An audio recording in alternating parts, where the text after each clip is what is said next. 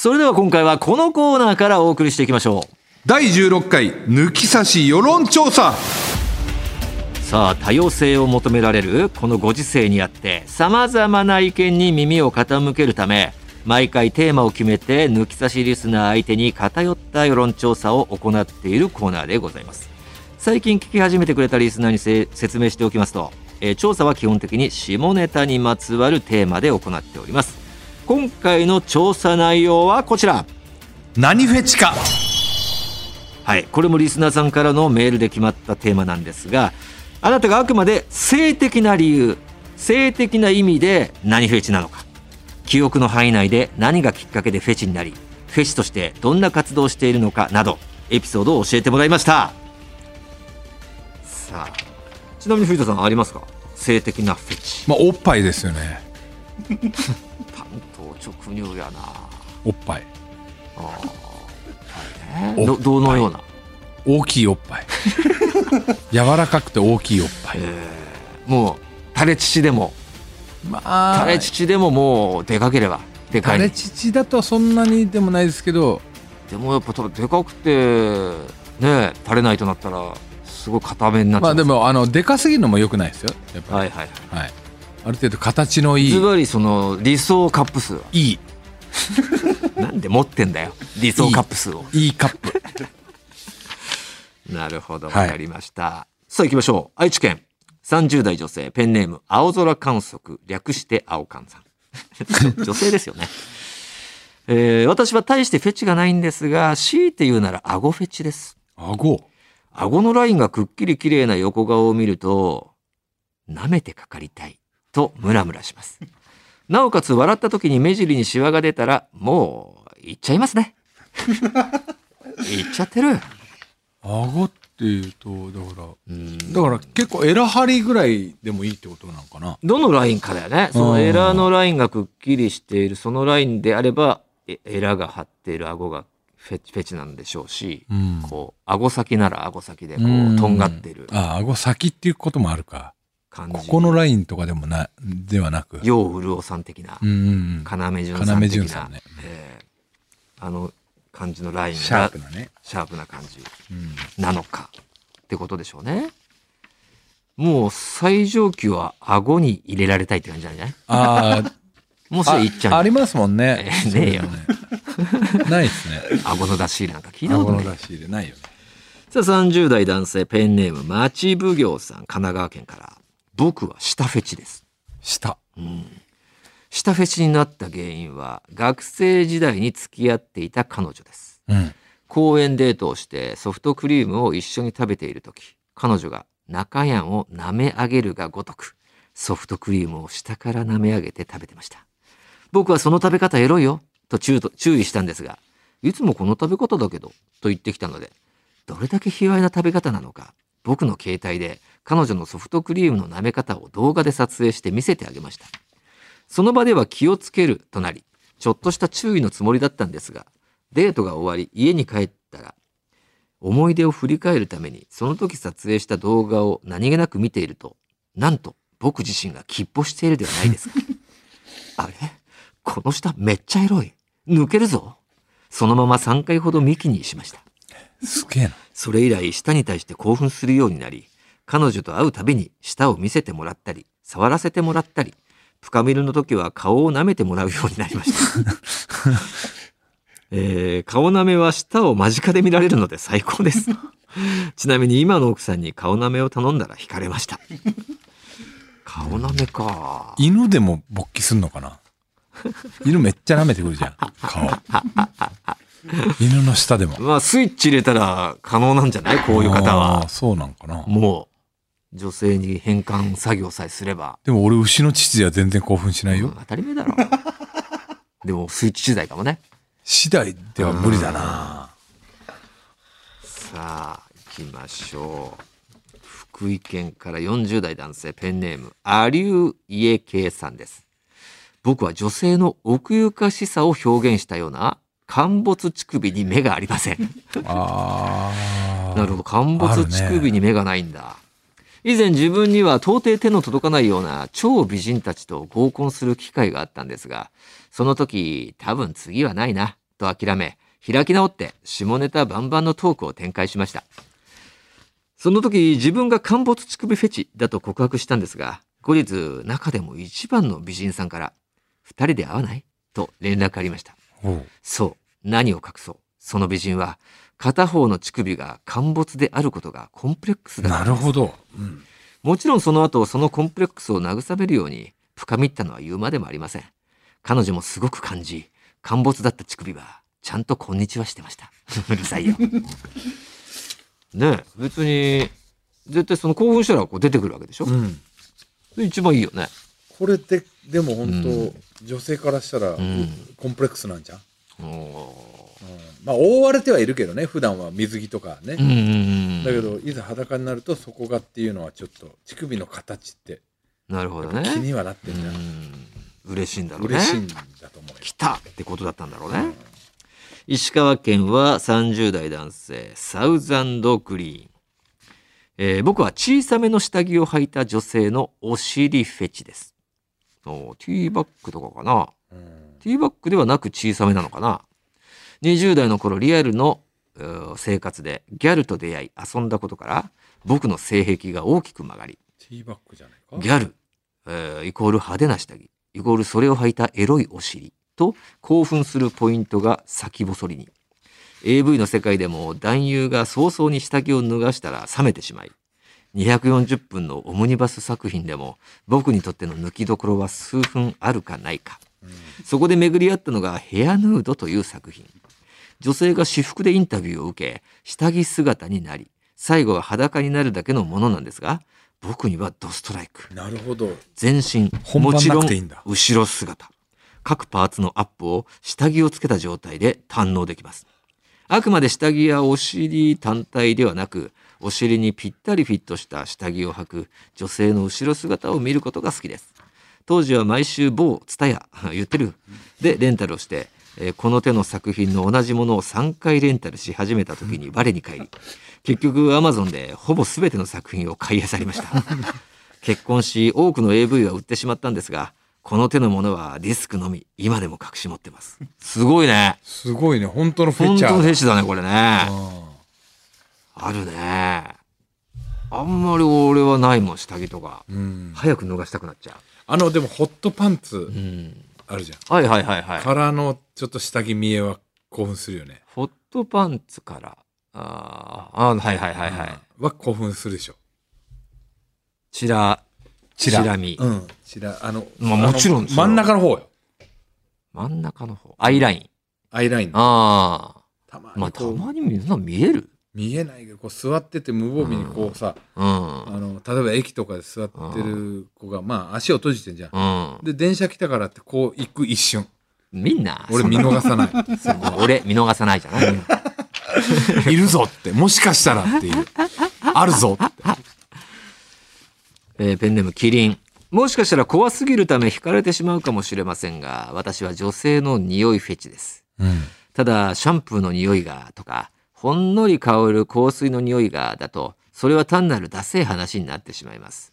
私はいい匂いはもとより、女性が嗅がれたくない方の匂いにもフェチ探知機が働いてしまいます。えーそれはないな要は一般的にはいい匂いじゃないとされる匂いです。例えば汗ばんでそのままになった衣類、下着、冬場のブーツやお疲れの後の足の匂いなどあ、物心ついた頃にはすでにそういったもので興奮してしまうありさまでした。そっちの方がフェチだよね。うん。もう20年も前でしょうか、学生時代の彼女を車で送った時、まだ帰りたくないなぁと言われ、車の中で少し深みってしまったんですが、その時の彼女は素足にパンプスという状態で、狭い車内で少しその匂いが漏れてました。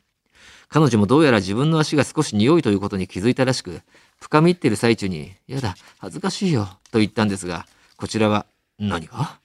全然大丈夫だよ。と涼しい顔をしながらも、その匂いと彼女の恥じらう姿に勃キンキンでした。それ以来、なかなか自分の収穫、あ嗅覚を、えー満足させるようなシチュエーションは経験できてません。ちなみに洗濯して干してある下着には興味が湧きません。いや、これこそが本当、本物ですよ。全然引きもしないしね。これ全然俺はありますよこれ同じような類俺は全くないですね。風呂入らなくても全然いいっていういやー、そう、信じられないんですよ。お前のそ信れじられないですか？が。本当に信じられない。もう、マジかって思うね。すんごいいいんでしょ、お前それが。すごいっていうか全然いいです嫌です。うんお前嫌いになっちゃう、一気に。そっちの方がいいってほどでもないよああ、ほどでもないけど。全然気にならないオッケーっていう。全然気にならない俺、ダメ。俺は。なんだったらその匂いそういうの時の匂いそして、えー、風呂風呂上がりの匂いっていうのはまた使い分けたいというか、2種類っていう？うん、ダメ。でもそのい一側面しか知らないでなっちゃうよそしたらその子の一側面しか、だからもう、それで嫌いに。知らなくていいと、うん。もうずっと知らなくていいと。嫌いになりたくないから、もうそういう可能性があるんだったら鼻の息止めるもん。嫌いになりたくない。っつって。まあ、過去にじゃあ嫌いになっちゃった過去があったということあですね。ったんですよ。うん。はい。さあ以上が、えー、世論調査でしたね。いろんなフェチありましたね。これは最高フェチ賞ありますよね。ありますか？一番のフェチ賞何フェチと何フェチが来匂いフェチと匂い。えー下着お尻フェチ、えー陥没乳首フェチ、んえー下フェチ、顎。いや、どれもこれもだな、強いな。フェチだね。本当のフェチばっかだから。あーうん。なんでもいいですよ。由来がんあったのが、由来？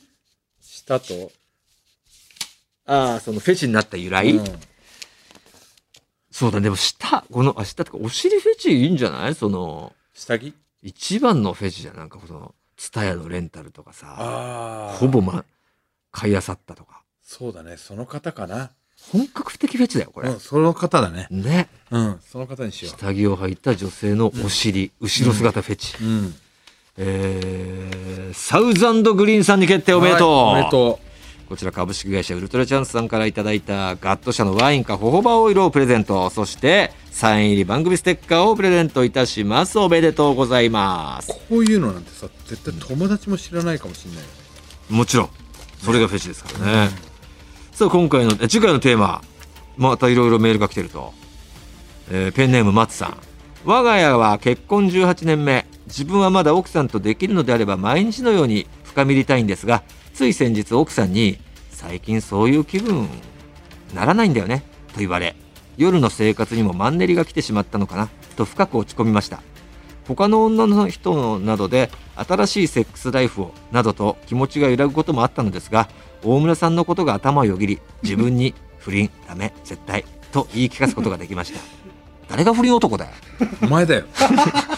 皆さんは、えー夜の生活をマンネリ化しないためにどのようなことをしているのか道具を使った方がいいのかなどを調べていただけると助かります。どうですかこちら。パートナーとのマンネリ化対策。それ聞きますかじゃあ。んまりですか？あ。いや、うん。うん。他にあれば。うーん。かもね。まあでもその人、切実な悩みだからね。深みりのことでパートナーと喧嘩になった理由とか、え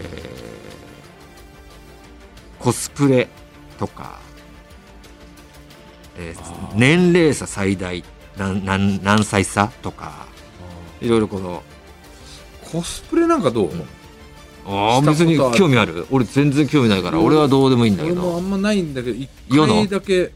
世のココスプレ事情、うん、事情。あーまあねうん。結構好きな人多いからね確かにそれ聞く？コスプレ経験？そうだね。あるかないか。好きか嫌いじゃか嫌いかなどうん。したことあるかないかしたことあるならどのようなコスプレ？どのようなシチュエーション？など、そうだね。うん、そういうプレイになんのかとか。コスプレプレイについてじゃあ聞きましょうか、えーこのテーマへの投稿は後日番組ツイッターで専用投稿フォームをお知らせいたしますのでぜひ調査に協力してください。そしてこのコーナーでは調査してほしいテーマも随時メールで募集しております。アドレスお願いします、はい、TT アットマークオールナイトニッポンドットコム、TT アットマークオールナイトニッポンドットコムです。メールは懸命に世論調査と書いて送ってきてください。待ってます